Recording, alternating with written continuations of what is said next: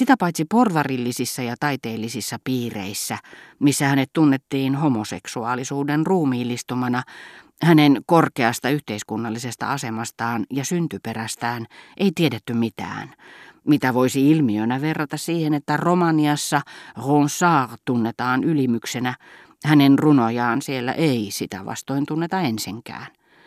Kaiken kukkuraksi Ronsardin aateluus perustuu Romaniassa erehdykseen. Samoin paronin huono maine taidemaalareiden ja näyttelijöiden keskuudessa johtui siitä, että hänet samaistettiin erääseen kreivi Le Blois de Charlyhyn, ja tämä kreivi, joka ei ollut hänelle ensinkään tai sitten hyvin kaukaista sukua, oli pidätetty, ehkä peräti vahingossa, kuuluisaksi tulleen ratsian yhteydessä. Itse asiassa kaikki jutut, joita paronista kerrottiin, liittyivät väärään Charlyhyn.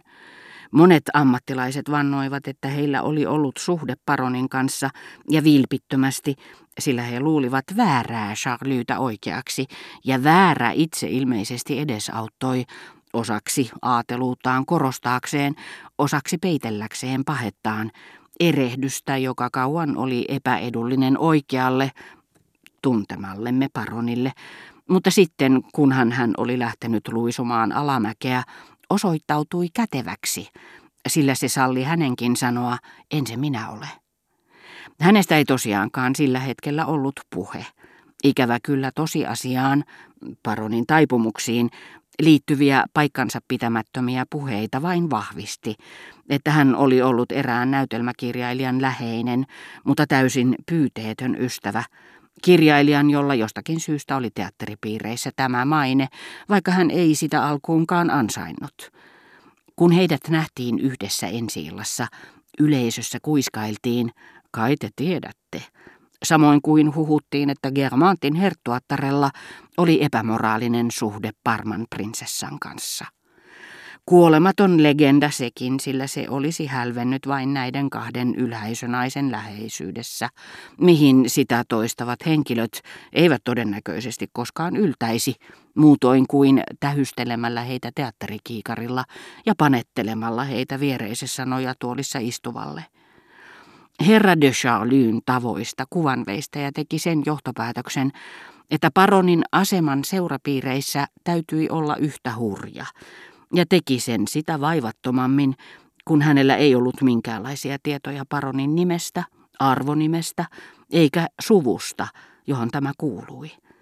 Samoin kuin Cotard luuli kaikkien tietävän, että lääketieteen tohtorin arvonimi ei ole mitään, ja sairaalalääkärin titteli jotakin, samoin erehtyvät seurapiireihin kuuluvatkin kuvitellessaan, että kaikilla on sama käsitys heidän nimensä yhteiskunnallisesta arvosta kuin heillä itsellään tai heidän kastiinsa kuuluvilla.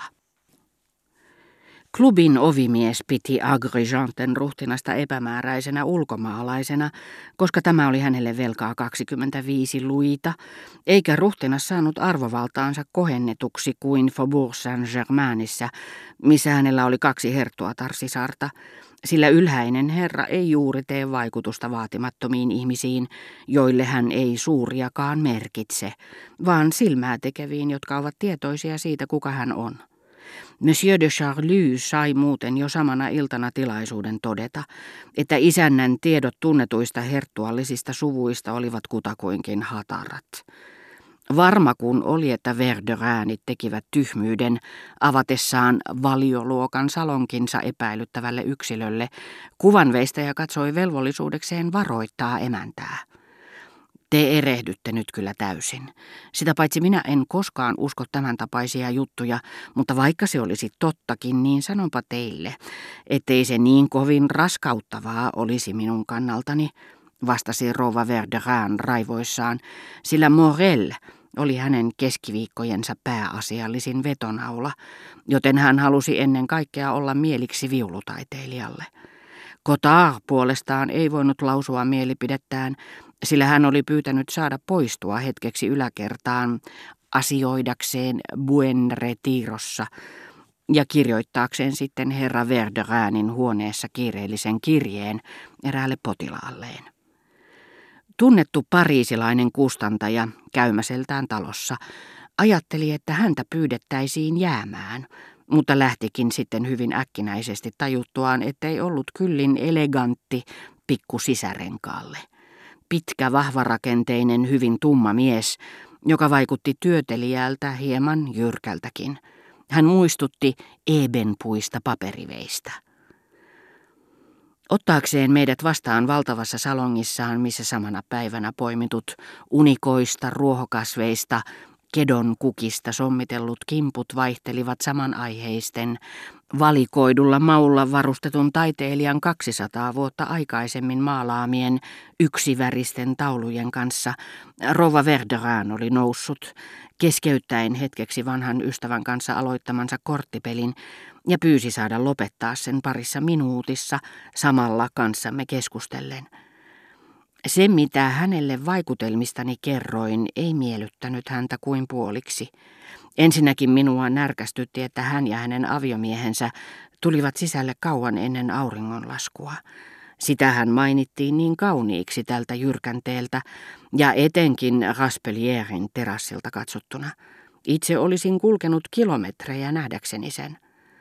Niin, onhan se vertaansa vailla, totesi rouva Verderin kevyesti luoden silmäyksen valtaviin ikkunoihin, jotka kävivät lasiovista.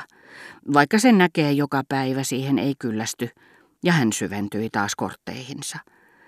Mutta innostukseni itse teki minusta vaativaisen.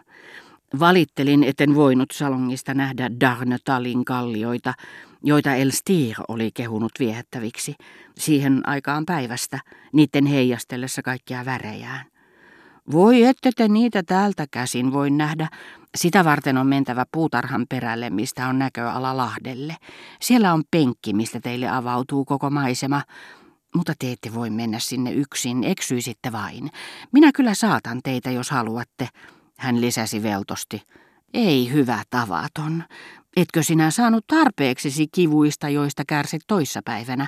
Pitääkö niitä hankkia uusia? Hän tulee takaisin, hän näkee joskus toisten näköalanlahdelle. Annoin periksi.